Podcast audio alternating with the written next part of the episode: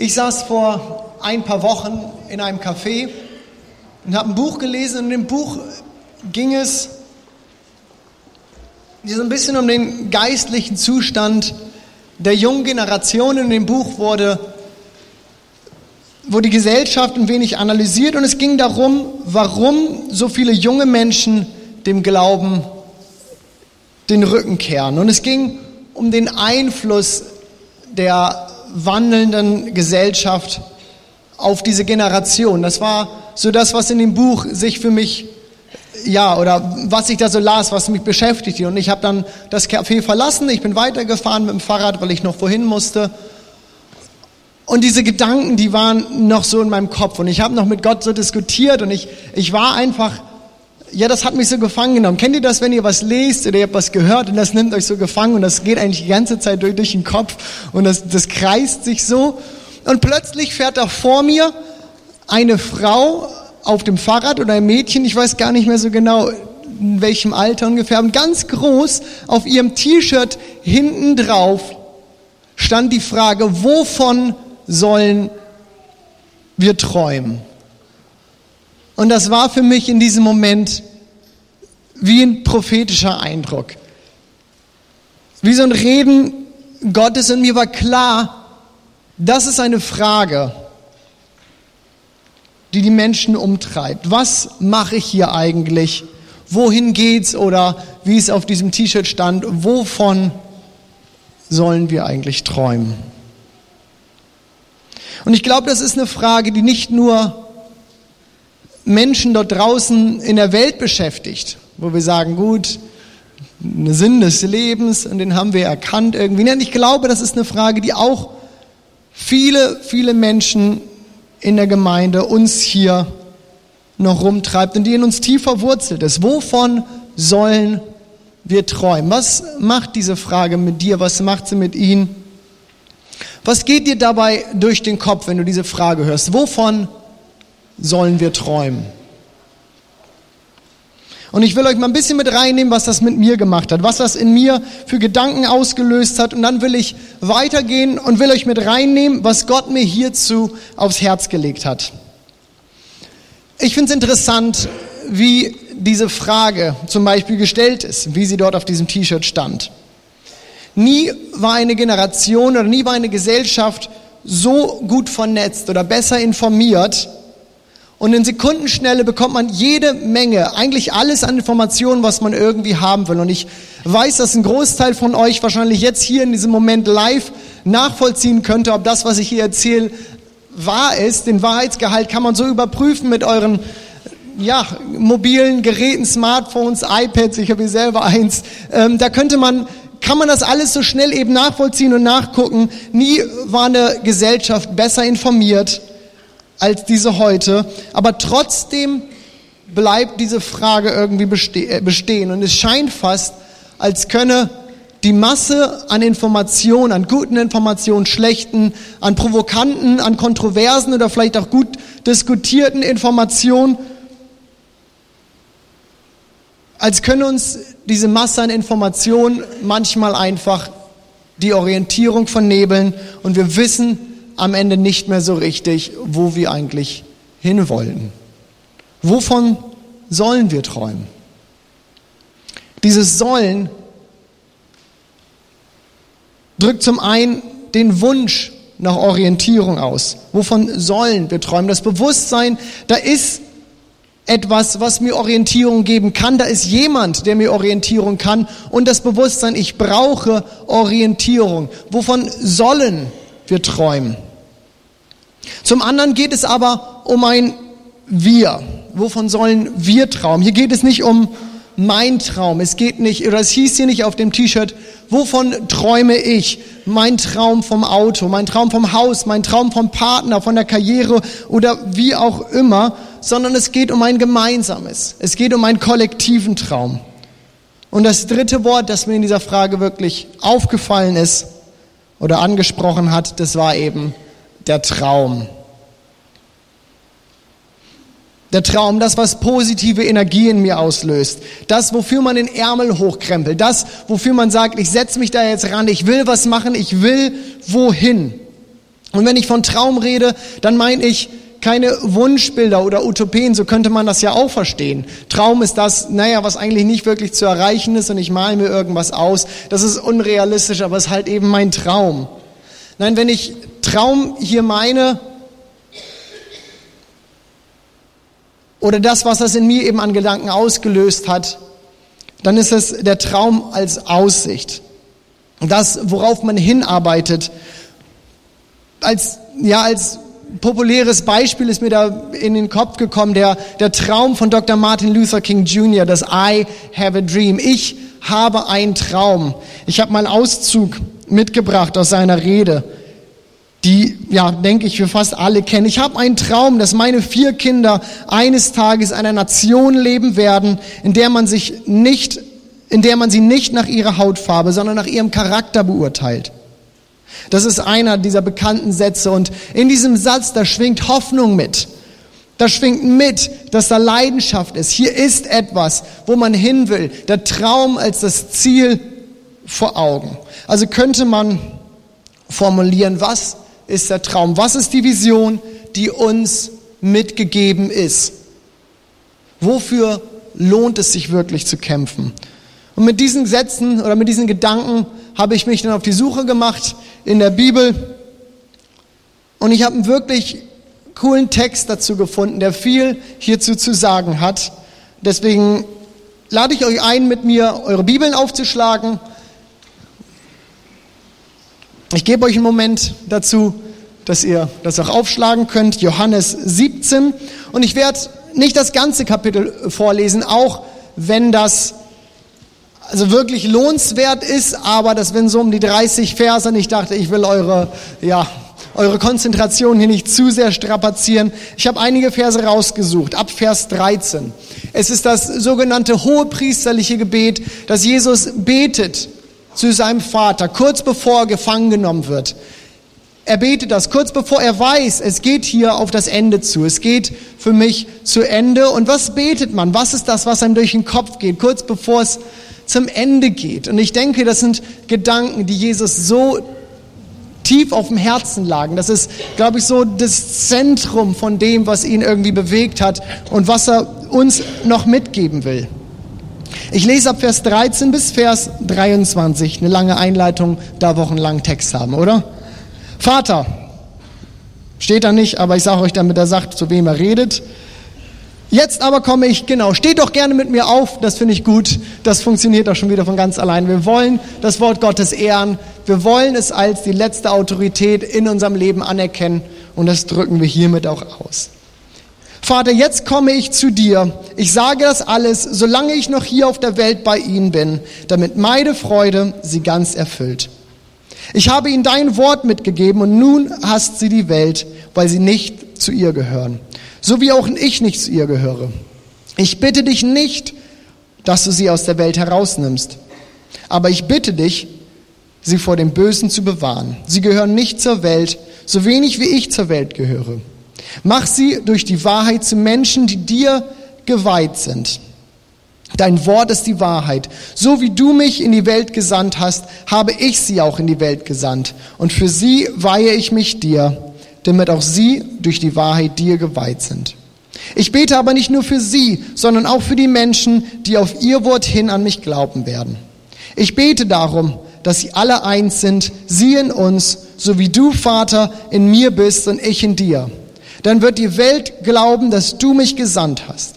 Die Herrlichkeit, die du mir gegeben hast, habe ich nur noch ihnen gegeben, damit sie eins sind, so wie wir eins sind. Ich in ihnen und du in mir, so sollen sie zur völligen Einheit gelangen, damit die Welt erkennt, dass du mich gesandt hast und dass sie von dir geliebt sind, so wie ich von dir geliebt bin. Amen. Ihr dürft euch wieder hinsetzen. Das sind doch mal Aussichten, die Jesus uns hier mitgibt. Er redet ja zu, oder er betet ja für die Leute, die er auf dieser Welt zurücklässt, die er in diese Welt sendet und für die Leute, die glauben werden aufgrund ihres Zeugnisses, aufgrund dessen hin, was, ähm, was diese Menschen dort, seine Jünger als Zeugnis ähm, abgeben. Also er betet für uns, er betet für uns als Gemeinschaft hier, er betet für uns als Gläubige, als Gemeinde. Und ich werde nicht alle Aspekte aus diesem Text aufgreifen, dafür sind einfach zu viele gute Gedanken auch in diesem Text drinne. Aber es sind zwei Punkte, die mich in diesem Text wirklich angesprochen haben und die ganz zentral, denke ich, etwas mit diesem Traum zu tun haben, dem wohin geht's, wofür kämpfen wir eigentlich und die möchte ich heute Morgen ein wenig aufgreifen. Der erste Punkt, und ich greife noch mal ein paar Verse aus dem Text eben auf. Vers 21. Ich bete darum, dass sie alle eins sind, sie in uns, so wie du, Vater, in mir bist und ich in dir. Und es geht dann weiter in Vers 22 und 23. Die Herrlichkeit, die du mir gegeben hast, habe ich nun auch ihnen gegeben, damit sie eins sind, so wie wir eins sind, ich in ihnen und du in mir, so sollen sie zu völliger Einheit gelangen. Eine Einheit, eine Gemeinschaft, ein Miteinander, das anzieht und das beeindruckt. Das ist der erste Punkt, der mir hier aufgefallen ist. So sehr Gott den Einzelnen sucht, den Einzelnen liebt und auf ihn eingeht, so sehr er jeden von uns will und diese Beziehung zu uns braucht. Ich denke, das brauche ich nicht weiter ausführen. Das ist eine Grundüberzeugung unseres Glaubens, dass wir unsere Beziehung zu Gott brauchen. Jeder Einzelne für sich seine Beziehung zu Gott braucht. Deswegen ist Gott für jeden Einzelnen ganz individuell gestorben. So sehr liegt meine Betonung heute Morgen trotzdem auf einem etwas anderen Punkt. Denn ich denke, unser Text macht auch, macht auch klar, dass Gott nicht nur Nachfolger sucht.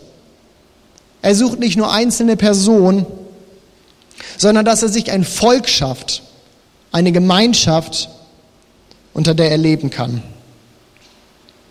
Und wenn Jesus über diese Gemeinschaft, über die Gemeinde redet, dann kommt er immer wieder zu diesem einen Punkt. Sie sollen eins sein. Wir sollen eins sein. Aber was heißt das? Das ist jetzt eine ehrliche Frage, die man dazu fragen darf. Einheit, vielleicht als Nom. Das ist ein Wort, das muss erstmal gefüllt werden. Wo fängt Einheit an? Wo hört Einheit auf? Und da möchte ich ein paar Gedanken zu teilen. Denn ich denke, es gibt zwei Seiten zu dieser Einheit, damit wir zu einem richtigen Verständnis, zu einem ausgewogenen Verständnis von Einheit kommen. Was meine ich damit? Zum einen ist die Bibel recht deutlich, dass Einheit etwas ist, was wir nicht herbeiführen können. Sie ist einfach da, sie ist faktisch da. Sie ist nichts, was wir schaffen können, was wir schaffen können, sondern sie ist etwas, was geschaffen ist. Sie ist etwas, was Gott geschaffen hat. In Römer 12, 5 heißt es, wir sind alle, wie viele und wie unterschiedlich wir auch sein mögen, durch unsere Verbindung mit Christus ein Leib und wie, wie die Glieder unseres Körpers sind wir einer auf den anderen angewiesen. Wir sind ein Leib.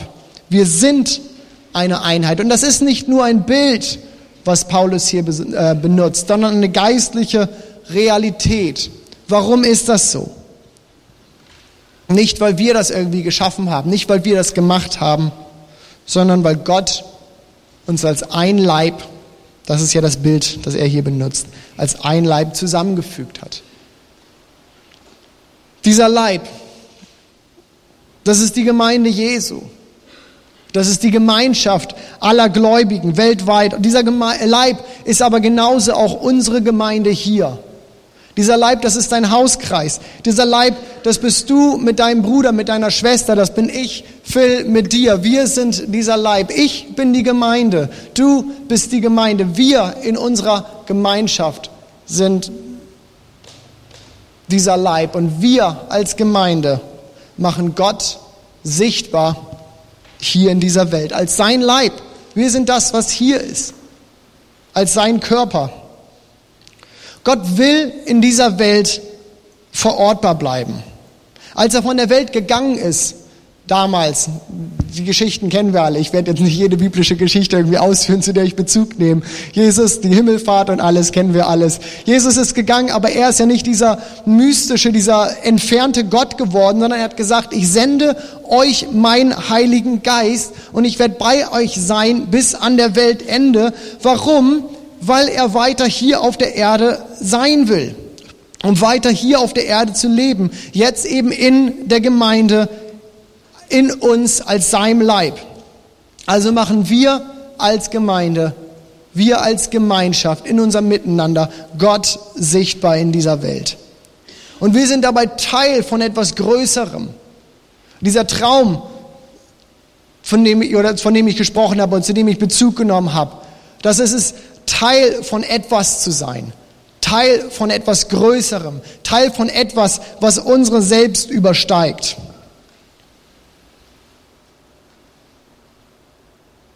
Und wir sind nicht eins. Wir sind eins wegen unserer Herkunft, wegen unseres Hauptes. Erstmal aus nichts anderem. Wir sind nicht eins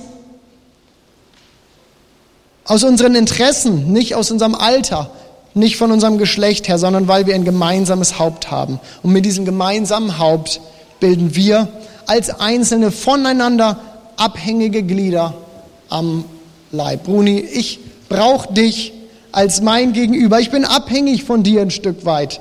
Deine Ergänzung brauche ich und ich darf genauso meinen wertvollen Beitrag dazu bringen, dass wir alle eins sind. Wir brauchen einander. Wie Familie, die suchen wir uns ja auch nicht aus. Und da gibt es verschiedene Rollen, es gibt verschiedene Persönlichkeiten, aber man gehört eben dazu. Und nicht von irgendwoher sprechen wir ja voneinander als unsere Brüder, als unsere Schwestern. Ich weiß, früher war das noch mehr so. Da hat man einander mit Bruder und Schwester angesprochen. Heute ist das ja nicht mehr so viel oder ja, zumindest brauchen wir das nicht mehr so viel. Aber auch wenn wir das nicht mehr so viel sagen, ich sage selten ähm, Schwester Janni oder so oder Bruder Kavi, aber trotzdem ist es noch genau das Gleiche. Wir sind Geschwister, wir sind Brüder und Schwestern. Gott hat uns, hat uns als Gemeinschaft gedacht und niemand von uns ist alleine gerettet. Wir sind immer in ein Miteinander gestellt.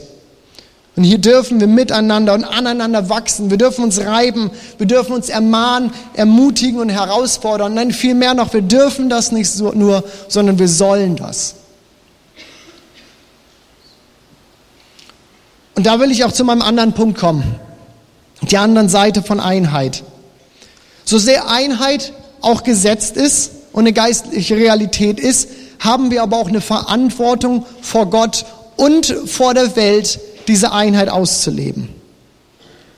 Ich in ihn und du in mir, so sollen sie zu völliger Einheit gelangen, heißt es in Vers 23 vom hohepriesterlichen Gebet. Auf der einen Seite sind wir eins und auf der anderen Seite sollen wir eins sein. Zwei Aspekte, zwei Seiten von der gleichen Medaille. Wir sollen eins sein. Und das heißt nicht unbedingt Gleichschaltung, das heißt nicht die völlige Aufgabe meiner selbst.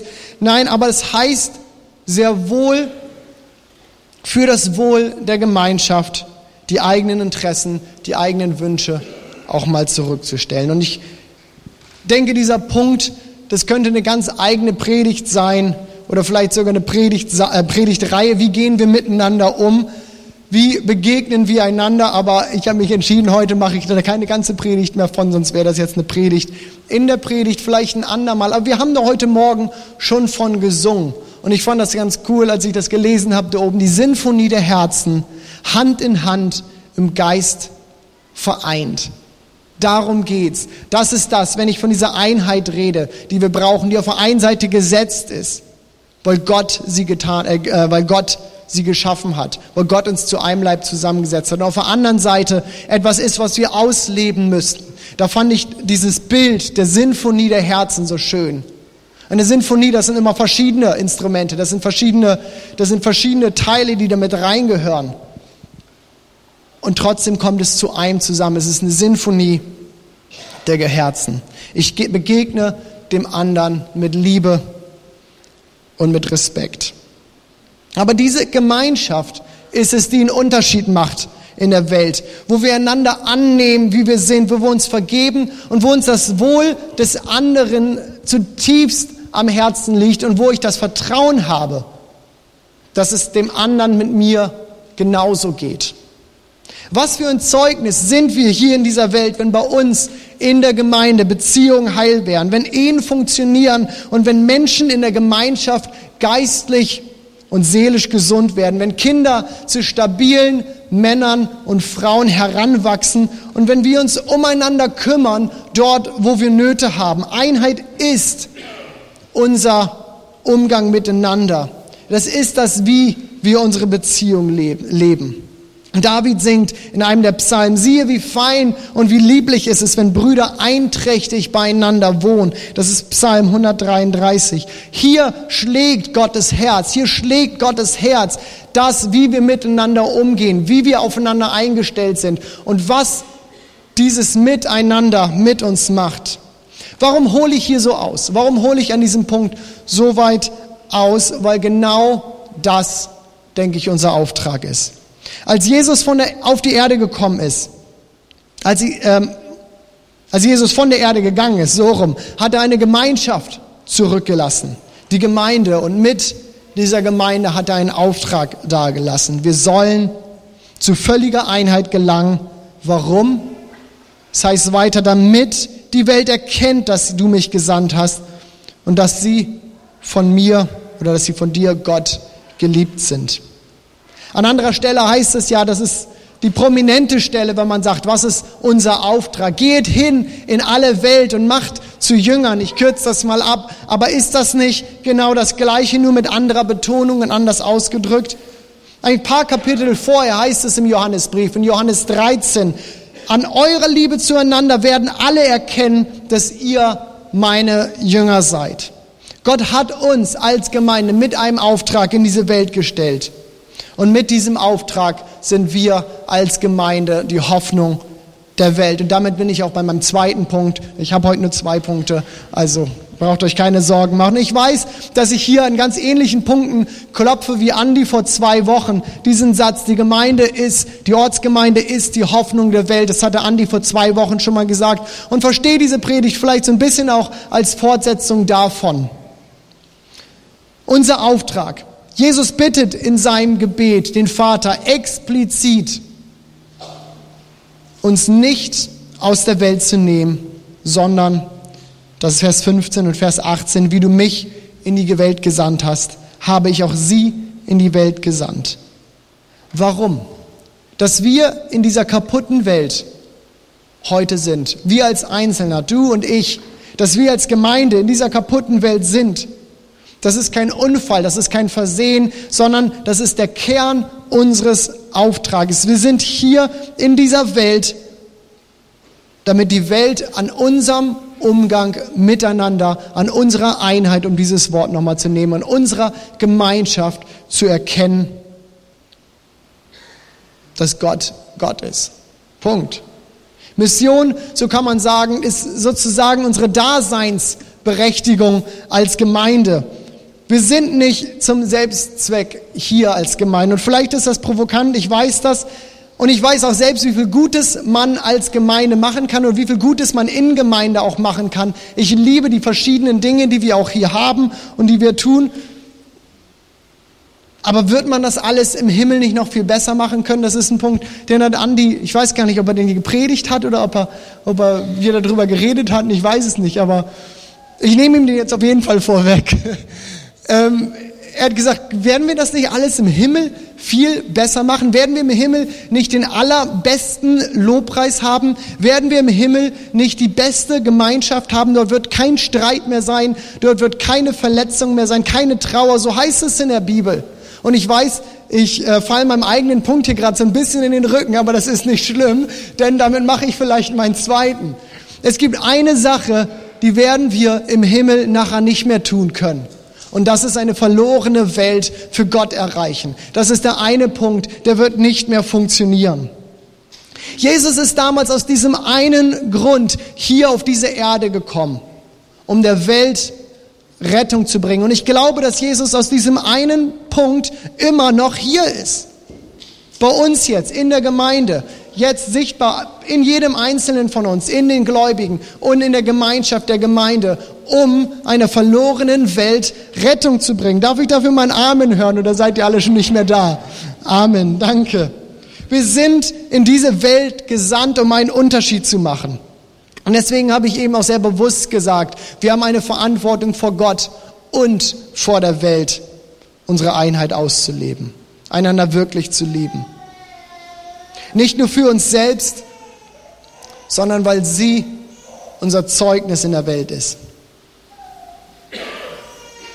Ich habe neulich ein ziemlich cooles Zitat über Gemeinde gehört und das fand ich ziemlich zutreffend. Das Zitat ist von Andy Stanley und dort heißt es, die Gemeinde ist eine Familie, die Gäste erwartet. Und das spiegelt irgendwie genauso das wider, worauf Gott mein Herz für heute Morgen gelegt hat. Das Familie sein in seiner Unterschiedlichkeit, von jung bis alt, von Leuten, die sonst nicht so viel miteinander zu tun hätten und von guten Freunden. Genauso aber in dieser selbstverständlichen Annahme und Wertschätzung, einem gegenseitigen Unterstützen, einem Tragen, einem Lieben, ein Füreinander-Dasein. Aber was passiert, wenn wir Gäste erwarten, wenn Familie Gäste erwartet? Wir räumen auf einmal auf und wir laufen durch das Haus mit einem ganz anderen Blick für die Dinge. Wir gucken uns um und, und es werden Dinge nochmal geändert. Wir klären Dinge miteinander, die vielleicht äh, geklärt werden müssen, aber hoffentlich legen wir einen Streit, der vielleicht da ist, bei und damit meine ich nicht, dass wir anfangen irgendwie zu künsteln und gute Miene zum bösen Spiel machen. Das meine ich nicht. Auch diese Assoziation kann ja kommen, wenn ich davon rede, wir sind Familie, die Gäste erwartet. Irgendwie muss alles ein bisschen unter den Teppich gekehrt werden. Nein, das meine ich nicht. Ich meine aber, dass Belanglosigkeiten und das Nörgeleien beiseite gelegt werden. Dass die Dinge, die nicht wirklich wichtig sind, die Dinge, die nicht da sein müssen, dass sie weggelegt werden und dass man sich aufs Wesentliche konzentriert. Ich wünsche mir, dass wenn Gäste Gäste hier zu uns in unsere Gemeindefamilie reingucken, dass sie nicht mehr abwarten können, Teil davon zu sein. Warum? Weil wir uns gut tun, weil wir uns als Gemeinde gut tun. Das ist einer der Werte, der fünf Werte von uns als Gemeinde. Die stehen draußen, wenn ihr mal gucken wollt, wenn ihr sie nicht mehr wisst. Draußen, wenn ihr hier rauskommt, rechts direkt an der Wand. Wir haben ein Klima der Ermutigung. Wir tun uns gut als Gemeinde und es ist was Gutes, hier dabei zu sein, weil wir auferbaut werden. Wisst ihr was? Das ist mein Traum. Und ich wünsche mir, dass wir gemeinsam träumen und dass wir gemeinsam erwarten, dass das Wirklichkeit wird. Vielleicht sitzt du hier und bist ein bisschen skeptisch und sagst, ja, das ist, das ist eine schöne Sache, aber für mich ist es vielleicht doch mehr Wunschbild als Wirklichkeit. Vielleicht ist das noch nicht ganz das, was da ist. Aber lass uns nochmal in Hebräer 11, den ersten Vers schauen. Das ist das, was mir an diesem Punkt wirklich Mut macht. Dort geht es um den Glauben. Was ist denn der Glauben? Es ist das Rechnen mit der Erfüllung dessen, worauf man hofft. Und darf ich das für heute Morgen für uns nochmal in unsere Worte so ein bisschen übertragen? Es ist das Rechnen mit der Erfüllung dessen, wovon wir träumen. Und dann heißt es weiter, es ist ein Überzeugtsein von der Wirklichkeit unsichtbarer Dinge. Was wäre, wenn? Was wäre, wenn unsere Gemeinde genau das abbildet? Was könnte hier passieren? Was für Wunder würden hier passieren, wenn wir als Gemeinde genau diese Einheit sind?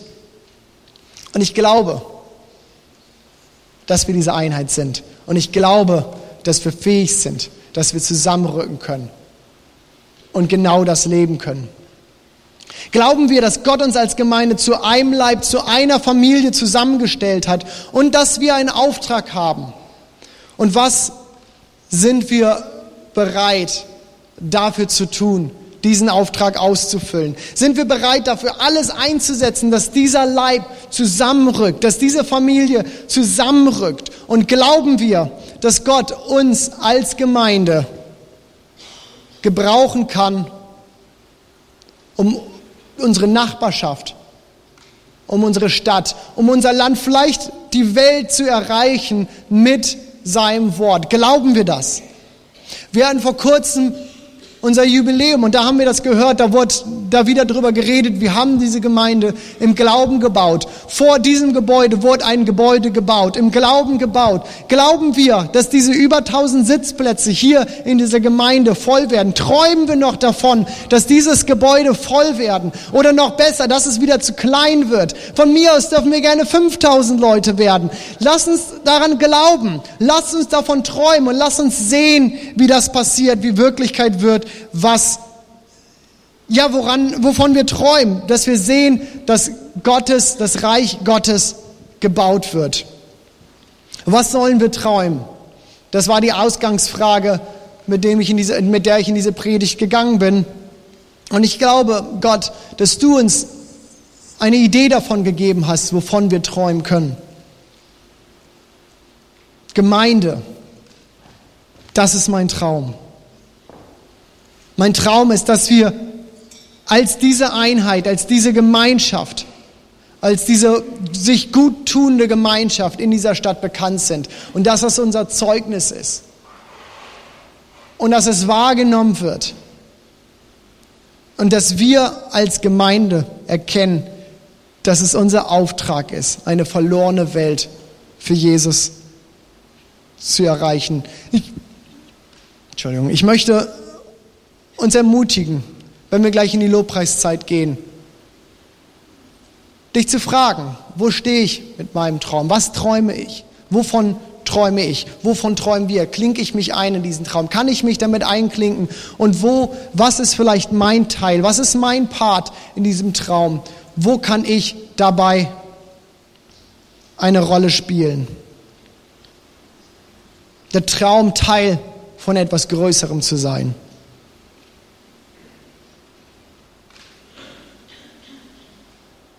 Wir sind Teil von etwas Größerem.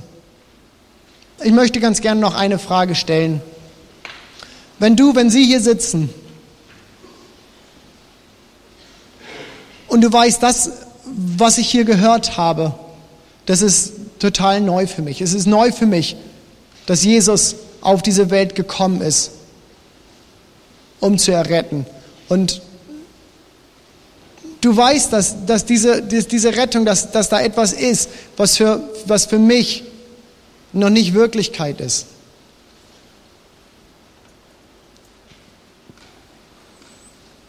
Wenn du weißt, Jesus, diese Beziehung zu Gott, von der ich vorhin in der Predigt gesprochen habe, die habe ich eigentlich gar nicht. Und ich würde sie gerne haben. Und ich möchte mich Gott anvertrauen. Und ich möchte Teil davon werden.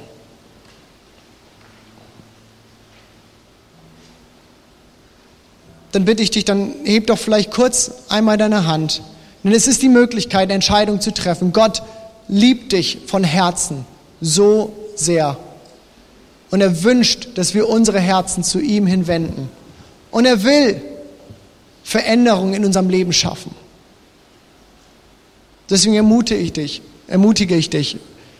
Sei mutig, heb kurz deine Hand. Ich würde gerne nachher nach dem Gottesdienst mit dir beten.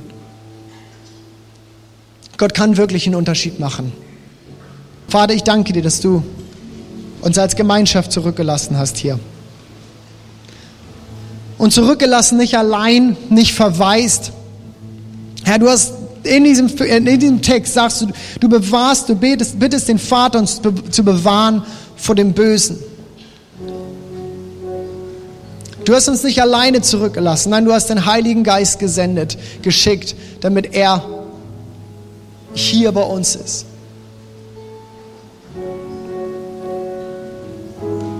Ich bitte dich für uns als Gemeinde, dass wir immer mehr, immer weiter in diese Einheit reinwachsen und unseren Auftrag wahrnehmen, unseren Auftrag erkennen, Herr. Wir wollen dich, Herr. Vater, ich danke dir, du bist groß. Du bist der Herr. Du hast uns mit dem Auftrag in diese Welt gestellt. Und wir sind hier, um diesen Auftrag zu leben. Herr, wir wollen dir die Ehre geben, die dir gebührt. Wir wollen dich preisen, dich anbeten, Herr. An unserer Einheit hier An unserem Miteinander soll die Welt erkennen, dass du Gott bist. Amen.